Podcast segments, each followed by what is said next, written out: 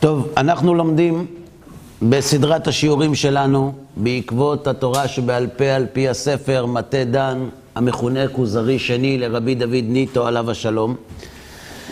בשיעור הקודם הביא החבר בפני הכוזרי שתי דוגמאות שמהם נראה כאילו חכמי ישראל גילו את אמריקה. דהיינו, פירשו מצוות שעד אותה תקופה לא היו מבוארות, כמו רבי עקיבא ורבי תנחומה שמסבירים לנו מהי מצוות מילה והיכן מלים, כאילו עד אז לא ידענו מהי מצוות מילה. וכן מצוות השחיטה, כאשר אנחנו רוצים לאכול בשר, אז מלמד אותנו רבי יהודה הנשיא במשנה איך שוחטים, מאיפה שוחטים, כאילו עד אותה תקופה לא ידענו. כאילו העם היהודי לא אכל בשר עד שהגיע רבי יהודה הנשיא במשנתו ולימד אותנו כיצד שוחטים, מי הם השוחטים ומהי השחיטה. אבל הכוזרי ביקש שלוש דוגמאות. לכן, החבר מביא דוגמה נוספת. למה דווקא באמת? אה? שלוש? למה לא חמש? למה לא אחת? אה, זה, למה, אתה שואל למה דווקא שלוש דוגמאות? אז הוא אומר, אין לערער על זאת הראייה, כך אומר הכוזרי אחרי שמביא לו החבר את מצוות המילה, להראות, וזה חשוב להזכיר כאן בתחילת השיעור, להראות שגם אם נראה כאילו חכמי ישראל מפרשים דברים מדעתם, מצוות מילה היא מצווה שברור לכל, אפילו לקראים ולמכחישים, שהייתה נוהגת בעם ישראל לפני שהגיע רבי עקיבא. נכון? אז אם הייתה נוהגת מצוות מילה לפני שהגיע רבי עקיבא, ונראה כאילו רבי עקיבא מפרש מצווה באופן חדש ולא ידוע, ללמד אותנו שגם אם נראה כאילו חז"ל מפרשים מדעתם, זה לא נכון, כי ברור שמצוות המילה נהגה קודם רבי עקיבא. אז מדוע רבי עקיבא מפשפש ומחפש בפסוקים את המקור לביצוע ההלכתי של מצוות מילה? כדי להסמיך את ההלכות המוכרות לפסוקי התורה. ולא תתבלבל לחשוב שמדובר בדבר חדש. זו, זו הרי המטרה כאן. על זה עונה לו הכוזרי, אין לערער על זאת הראייה. אז למה הוא לא מסתפק בזה? אם זו ראייה טובה, עונה לו, אומר הכוזרי, רק היא יחידה. דוגמה אחת, וקיימה לן דבטלתא הוויה חזקה. למה שלוש דוגמאות? כי שלוש דוגמאות זה כבר תופעה.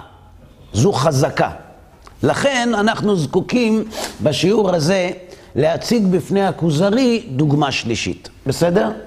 יפה. כתוב במשנה, ואלו יוצאות שלא בכתובה. במסכת כתובות, כתוב במשנה, רבי יהודה הנשיא כותב לנו משנה, ואלו יוצאות שלא בכתובה. אנחנו יודעים שאדם שמקדש אישה, כותב לה כתובה. ובכתובה יש התחייבויות כספיות. מה הוא צריך לעשות עבורה, ומה היא נדרשת לעשות עבורו. וגם בכתובה אנחנו כותבים, אם הזיווג לא יעלה יפה, ובני הזוג יחליטו לפרק את החבילה, מה צריך לשלם הגבר לאשתו בכתובתה. אגב, אנחנו יודעים שיש אה, אה, אה, אצל, אצל בתולה כתובתה 200, אצל אמנה כתובתה מנה, זאת אומרת, יש, יש קריטריונים מה הגבר צריך לתת לאישה מבחינה ממונית כשהם מתגרשים. אבל יש מקרים שבהם האישה יוצאת, מתגרשת, ולא זוכה בכתובתה. כלומר, מפקיעים ממנה את הממון שהיא אמורה לקבל. מתי? ואלו יוצאות שלא בכתובה. העוברת על דת משה ויהודית. כלומר, אישה שהוכח שהיא עוברת על דת משה ויהודית, כשהיא מתגרשת היא לא מקבלת כתובה. מהי דת משה ויהודית? אז בואו נסתכל במשנה. ואלו יוצאות שלא בכתובה, העוברת על דת משה ויהודית. ואיזוהי דת משה ויהודית? כאן אני מבקש להתעכב. אתם יודעים, לא פעם אנחנו אמרנו שאי אפשר שתהיה תורה שבכתב בלי תורה שבעל פה. כי אם הקדוש ברוך הוא נותן תורה שבכתב, הוא הרי אמור לבאר לנו איך אנחנו מקיימים את המצוות. שכשמשה אומר בסוכות תשבו שבעת ימים, והאלוה לא מפרש לו מהי סוכה, או כשהאלוה אומר למשה, לא תעשה כל מלאכה או כל העושה בו מלאכה יומת על שמירת שבת ולא מסביר מה זו מלאכה, זה העיקר חסר מן הספר. וכאן אנחנו רואים דוגמה מופלאה. ואלו יוצאות שלא בכתובה, העוברת על דת משה ויהודית. אם זו הייתה תורה שבכתב, היו עוצרים כך. ואלו יוצאות שלא בכתובה, העוברת על דת משה ויהודית. נעבור למשנה הבאה. אלא שרבי יהודה הנשיא, כשהוא עורך את המשנה, לא עוצר כאן וממשיך למשנה אחרת, אלא שואל, ואיזוהי דת משה ויהודית? כלומר, מה יעזור לי שאתה אומר שאישה שעוברת על דת משה ויהודית יוצאת בלא כתובה, כשלא הסברת לי מהי דת משה ויהודית, שכשהאישה עוברת עליהם היא יוצאת שלא בכתובה. זאת אומרת, זו דוגמה מובלעת לכך שלהפריח סיסמאות ולהציג כללים בלי הוראות מעשיות והבהרות, אין ערך לחוק. ואיזוהי דת משה ויהודית? מאכילתו? רעל, לא. מאכילתו שאינו מאוסר. ומשמשתו נידה, ולא קוצה לה חלה. כלומר, שלוש מצוות שחייבים בני ישראל לקיים, אבל אי אפשר לדעת אם נתקיימו או לא, אלא אנחנו סומכים על נאמנותו של האדם שאומר שהוא הפריש מעשר, שהיא טבלה במקווה וכולי. או מפרישה חלה. ונודרת ואינה מקיימת. עכשיו, הוא לא שמע שהיא נדרה, לכן הוא לא מפר את נדריה, והיא נודרת ולא מקיימת. זה נקרא העוברת על דת משה. ומהי דת יהודית? היא יוצאה וראשה פרוע. כלומר שהיא לא מסתרקת. אה? היא יוצאה וראשה פרוע. מגלה את שיער ראשה כשהיא יוצאת לרשות הרבים. וטובה בשוק ומדברת עם כל אדם. בסדר?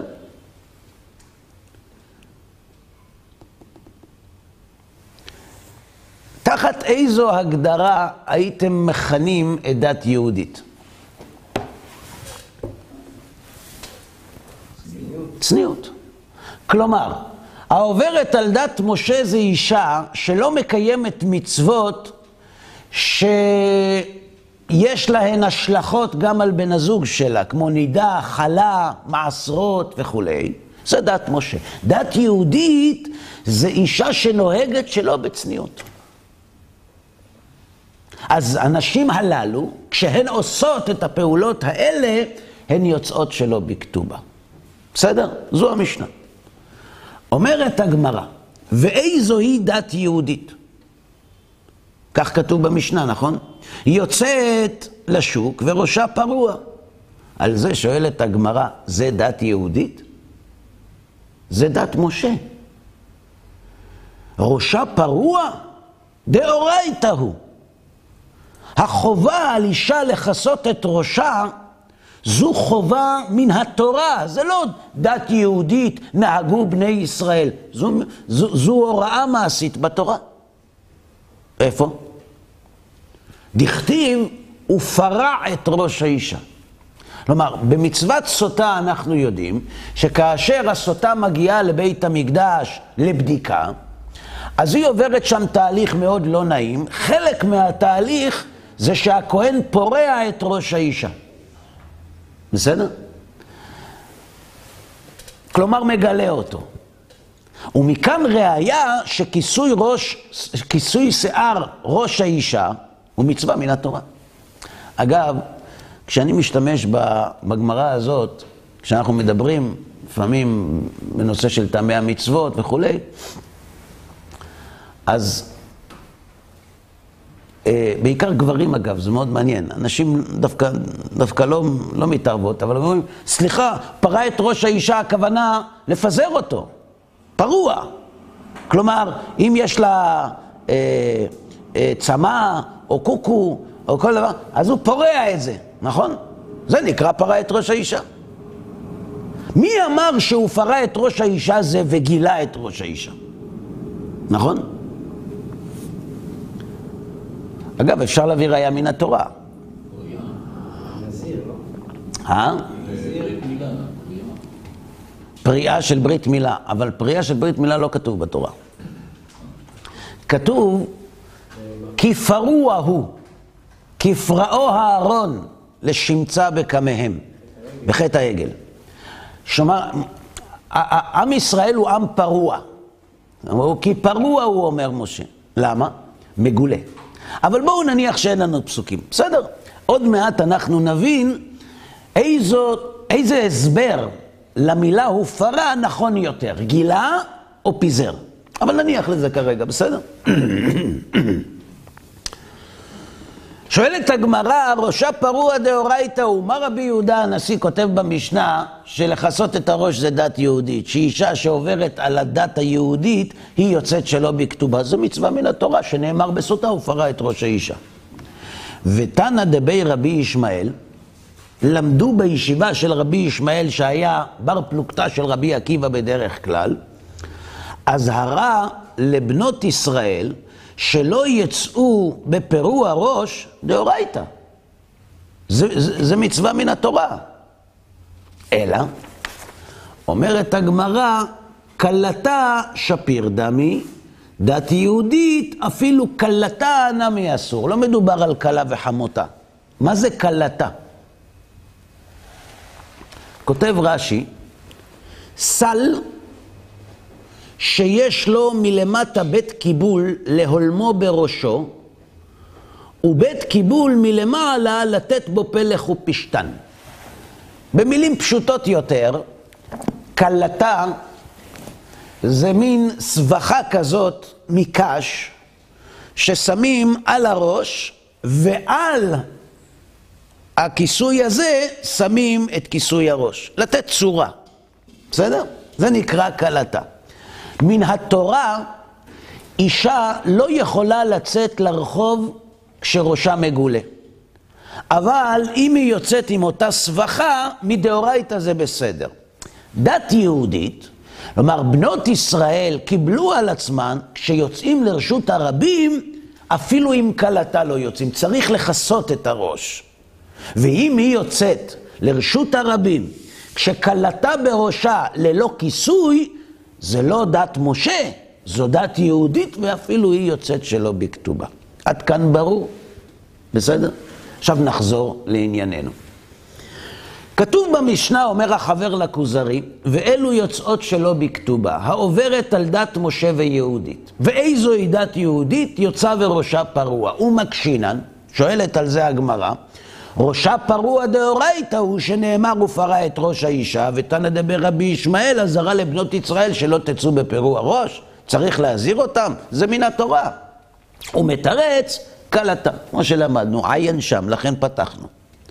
והעולה משם הוא, שמדאורייתא, כלומר מן התורה, אסור לבת ישראל לצאת לשוק ושיער ראשה גלוי. ואם כיסתה הוא במטפחת, אינה עוברת על דת משה, אבל עוברת על דת יהודית.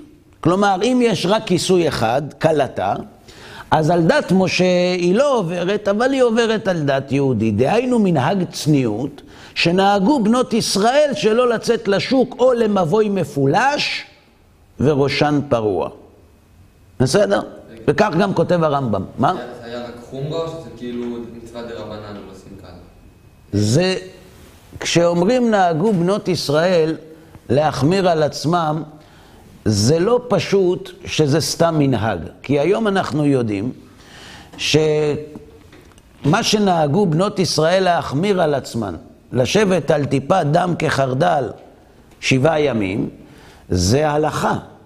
למרות שהמקור של זה בהחמירו על עצמם. אבל אנחנו לא נכנסים כרגע לשאלה מנהג, חומרה, מצווה דה רבנן. אם זה נגיד, אה, מצווה דה רבנן, אז אתה יכול להגיד שזה היה למשה בסיני, בגלל שזה זה בעצם תורה שבעל פה. משה קיבל תורה שבעל פה בסיני. כשאנחנו אומרים מצווה דה רבנן, אנחנו מתכוונים לומר שחכמי ישראל תיקנו לנו תקנה או גזרו גזרה או קבעו מצווה כמו חנוכה ופורים. משה רבנו לא לימד את בני ישראל על חנוכה ופורים. אז למה אנחנו אומרים אשר קידשנו במצוותיו וציוונו להדליק נר חנוכה? הרי הוא לא ציוונו. והיכן ציוונו? שואלת הגמרא. ציווה לשמוע בכל חברי בית הדין הגדול, בכל הסנהדרין. כיוון שהסנהדרין מתקנים תקנה, אנחנו מצווים מן התורה לקיים מצווה דה רבנן. וזו מחלוקת בין הרמב"ן לרמב"ם, לרמב"ם, מה הדין, אה, האם זה חובה דאורייתא או האם זה דה רבנן, אבל זה כרגע לא הנושא. לא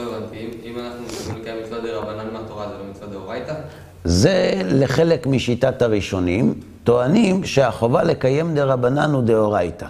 ועל זה הם שואלים, אם כך, אז מה ההבדל בין ספק דאורייתא לספק דה רבנן? למה ספק דאורייתא לחומרא וספק דה רבנן לכולה, אם גם מצווה דה רבנן יש לה מקור דאורייתא? אז הם עונים תשובה. והתשובה שלהם היא שכשחכמי ישראל תיקנו את התקנות שלהם וגזרו את הגזרות שלהם וציוו את הציוויים שלהם, הם קבעו והגבילו את החיוב שבמקרה שיש ספק, לא נצטרך לחזור ולקיים את המצווה. ולכן למרות שהחובה לשמוע בקול חכמים מדאורייתא, כאשר יש לך ספק בדרבנן אתה לא צריך לקיים. שוב, בסדר? נמשיך. זה מה שהפריע לך? בסדר גמור. טוב. אז נמשיך. וכך גם כתב הרמב"ם, כמו שאמרנו, שהוא מנהג צניעות, וגם נפסק כך בספרו של רבי יעקב בן הראש, בטור, וגם בשולחן ערוך של רבי יוסף קארו. ולמדנו מכאן שמדאורייתא די שיהיה שערה מכוסה כדי לצאת לשוק או למבוי מפולש לרשות הרבים. ומידת יהודית, לא די לה שתהיה שערה מכוסה, שזה סגי לה, זה מספיק לה בביתה, אבל השוק צריך כיסוי אחר על גבי כיסוי השיער. בסדר? אז מה עושות הנשים היום? שיוצאות רק עם כיסוי אחד לרחוב, כלומר עם פאה. מה הן עושות? תשאלו אותם. בטח יש להם הסבר מניח את הדעת, אין לי ספק.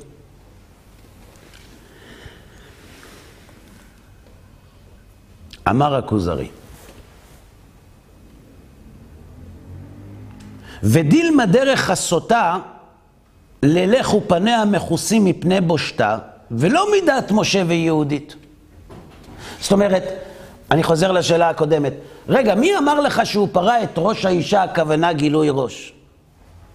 אולי הכוונה שהיא מכסה את פניה כמו אותם אנשים שמגיעים לבית משפט ושמים את הסוודר על הראש כדי שלא יראו את הפנים שלהם, ואז מגיע השופט לנאשם ומוריד לו את הסוודר ואומר לו, אנחנו רוצים לראות את הפנים שלך כדי שיתבייש.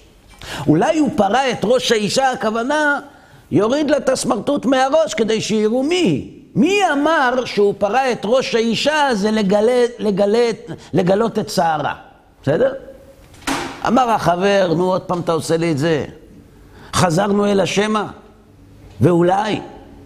תגיד לי, מי ידע יותר דיני ומנהגי בנות ישראל שהיו בזמן בית המקדש קיים? אנו, שרחוקים מהם מכמה וכמה מאות שנים, או התנאים האחרונים שהיו דור שני או שלישי להם. כשמגיע רבי יהודה הנשיא ואומר, כך נהגו בנות ישראל בתקופת המקדש. לכסות את ראשן, וגילוי שיער ראשן, זהו פרה את ראש האישה. אז תגיד לי, מי מבין יותר במה היה נהוג בתקופת המקדש, אתה או רבי יהודה הנשיא? לא בגלל שהוא רבי יהודה הנשיא, בגלל שפשוט, מבחינה כרונולוגית, הוא יותר קרוב לאירועים. אמר הכוזרי, אין ספק שהתנאים היו קרובים. אמר החבר, הכרחה צריכה לסבול כן, שהאחרונים יחלקו עם הראשונים, ולא תהא ראייה גדולה משמיעה? כשאומר רבי יהודה הנשיא, או רבי עקיבא, שראה את בית המקדש, שכשסוטר מגיעה לבית המקדש מגלים את ראשה, וזו הכוונה, הוא פרה את ראש האישה.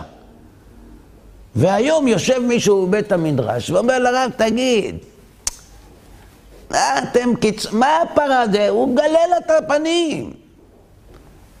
זו טענה פופוליסטית ונחמדה, שיכולה לעורר עניין בבית המדרש ולהעלות חיוך על התלמידים המנמנמים, אבל זה לא רציני. אתה היית שם או אני הייתי שם? על מה אנחנו מדברים? מה אנחנו רואים מכאן? מהדוגמה הזאת. שכשרבי יהודה הנשיא כותב במשנה על דת יהודית, אף אחד לא מתווכח. אף אחד לא קורא תיגר. נכון? וכשהוא מסביר מה זו דת יהודית, כאילו שעד אז אף אחד לא ידע? מה, לא ידעו מה נוהגות בנות ישראל? ידעו, והוא כותב את זה כאילו זה דבר חדש. ללמדך שגם אם אתה נתקל בדברי חכמינו, זיכרונם לברכה, שנראה בעיניך כאילו הם נותנים פרשנות אישית למושג דת יהודית, זה כתוב במפורש בתורה. מהי דת משה, ומה שנהגו בנות ישראל וכולם יודעים, זו דת יהודית, ואת זה כאילו מחדש רבי יהודה הנשיא, אבל לא. כתוב בתורה, ביום טוב של ראש השנה, יום תרועה יהיה לכם. בסדר? כך ציווה אותנו הקדוש ברוך הוא. עכשיו בואו נלך לקראים, למכחישים, לכל אותם אלה שקוראים תיגר על נושאי התורה שבעל פה לדורותיהם, ונשאל אותם מה הכוונה יום תרועה. בכבוד.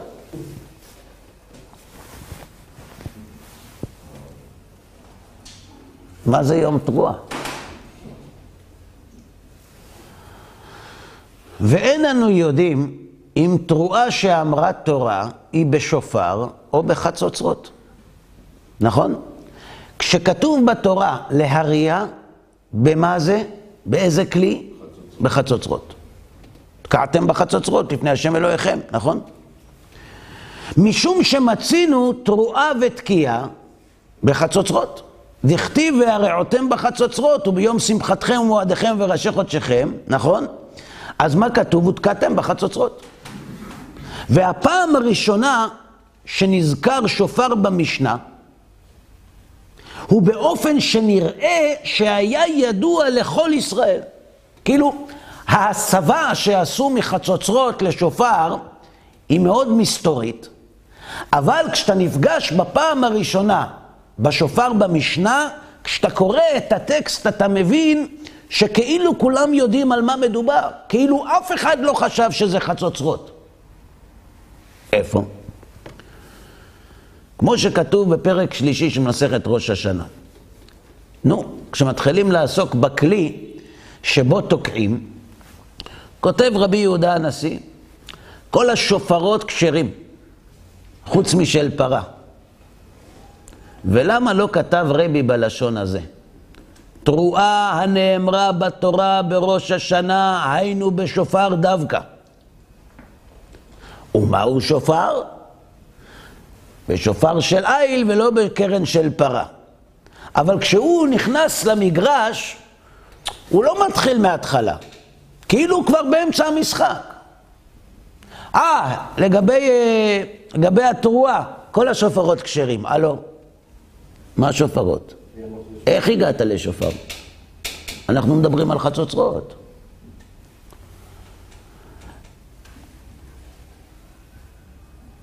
אלא ודאי, כיוון שלא כתב כך, ואל תשכחו את הרקע, הוא כותב גם ליהודים שנמצאים בבבל ולא כפופים למרותו המדינית וההלכתית.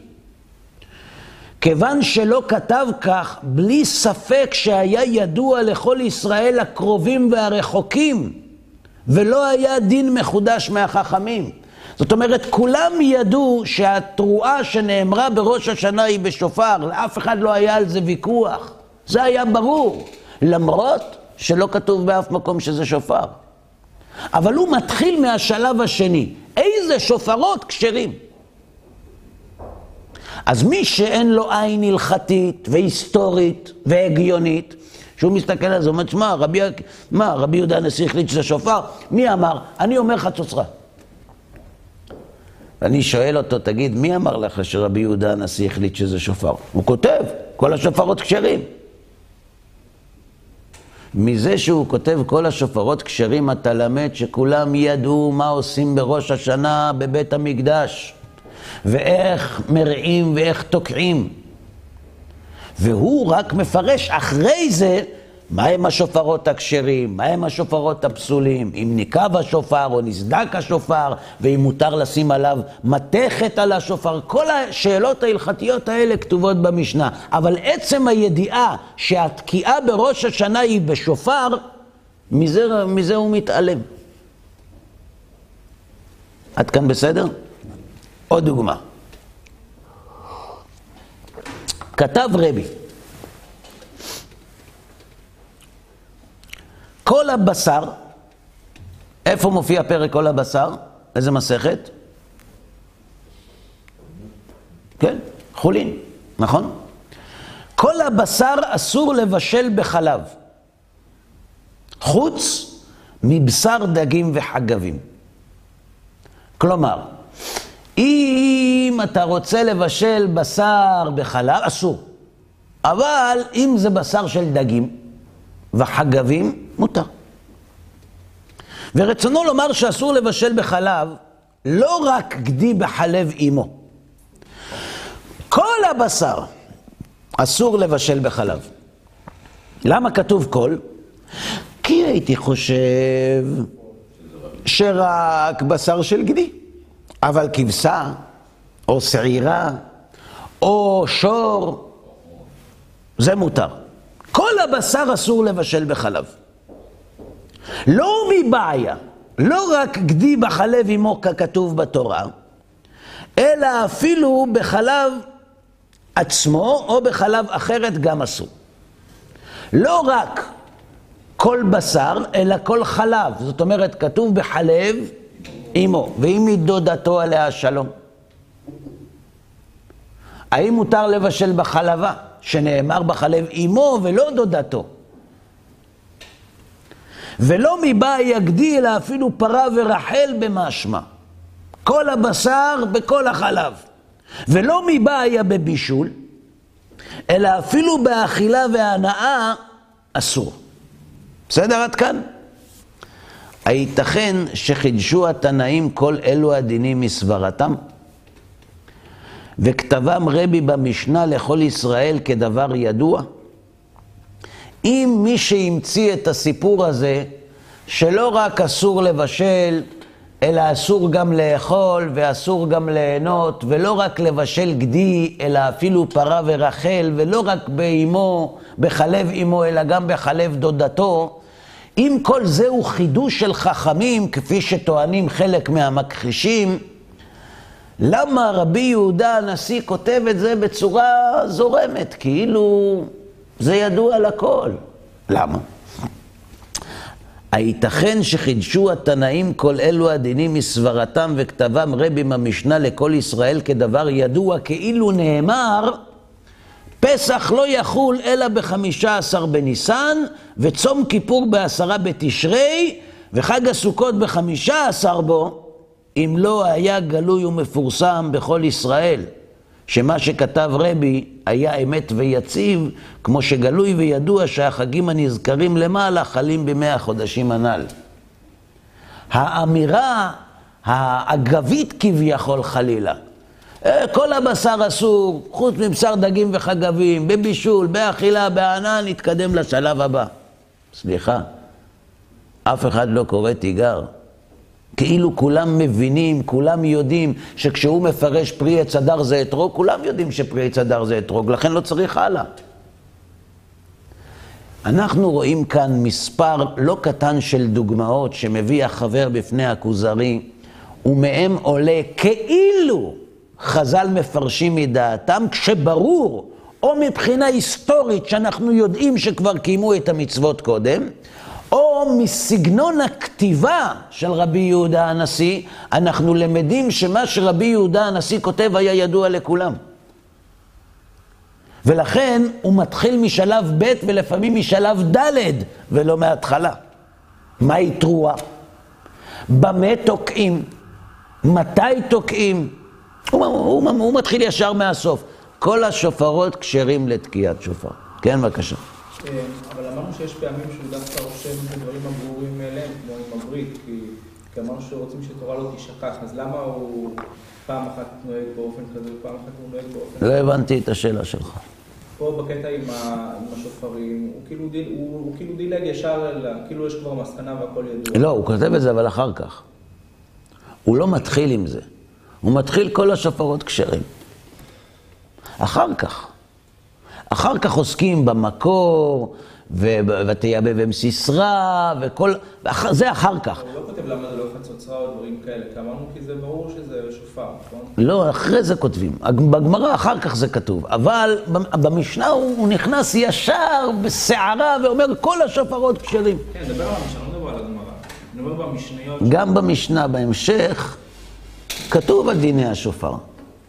אבל הוא לא מתחיל עם זה, אותו דבר כמו שראינו בהלכות שחיטה. הכל שוחטים ושחיטתם כשרה. רק אחר כך הוא מסביר מה זה שחיטה. אותו דבר, בסדר? אמר הכוזרי, כך הדין נותן. אתה צודק. ובאמת שאין פה לקראים להשיב ולא למכחישים מצח להרים ראש כנגד המאמינים. זה נכון. מי שבאמת מגיע לשולחן עם ידיים נקיות ומנסה להבין, הייתכן שהתורה שבעל פה הונחתה על העם היהודי בשלב מאוחר, כל מי שמתבונן בידיים נקיות בשאלה הזאת מבין שהדבר בלתי אפשרי. חוץ ממי שמשלמים לו להגיד את ההפך. כי מי שמשלמים לו להגיד את ההפך, מוכן גם להעיד עדות שקר במקרים מסוימים. כי כסף זה דבר חשוב. הבעיה היא, אומר הכוזרי לחבר, שעדיין יערערו ויאמרו שאם אמת היה הדבר הזה, שכל דברי התנאים והאמוראים מקובלים, כאן אנחנו מגיעים לסוגיה חדשה. הבנתי, בסדר, אני לא יכול להשתמש יותר בקלף הזה. כנראה, מתוקף כל הנסיבות שעומדות מולנו, חז"ל לא היו יכולים להמציא את הדברים מדעתם. בסדר. אבל אם כל מה שאומרים התנאים הוא אמת, והוא ניתן למשה בהר סיני, איך ולמה רב המחלוקת ביניהם במשנה ובתלמוד. תראו, בנושא התורה שבעל פה יש רמות. היחס, אני מתכוון, ב- ב- ביחס לתורה שבעל פה יש רמות. יש אנשים שאומרים בכלל כל התורה שבעל פה זה המצאה של רבנים. אבל יש אנשים שלאור מה שלמדנו עד עכשיו, באמת מבינים, או שחונכו על זה כמו ילדים דתיים וחרדים, או גם אנשים שלא חונכו על זה, אבל קצת מתבוננים, מבינים שלא ניתן. אם, ככה, נגיד ככה, אם הקראים כבר בתחילת הדיון מודים במקצת הטענה, כמו שלמדנו, שוודאי שחלק מהמסורת שהם מעבירים בעל פה נכונה. כל אדם מבין שחייבת להיות תורה שבעל פה, בפרט מי שגדל על כך שהתורה שבעל פה משמיים.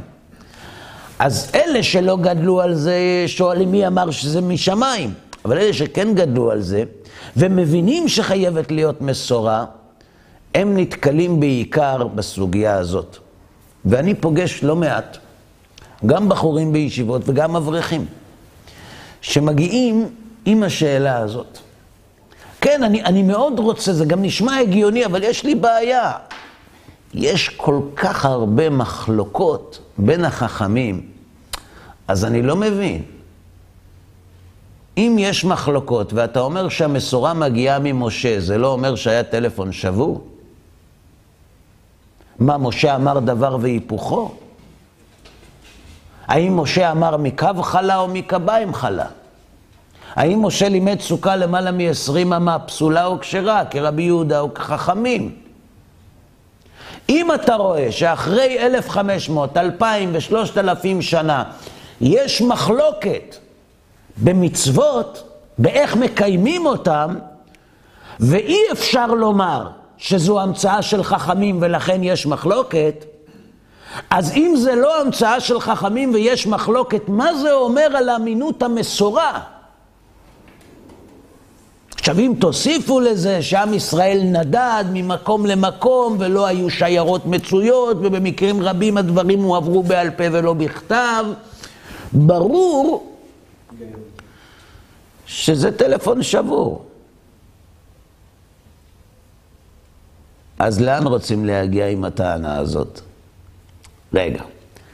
אם יש ספק ואנחנו לא בטוחים מה אמר משה, אז אולי הוא לא אמר לא את זה ולא את זה. כי אם היינו אומרים, בוודאי אחד משתי הדעות הוא אמר, אז בוא נחמיר. בוא נחמיר מחוסר ידיעה. ספק דאורייתא לחומרא. אבל זה לא מדויק.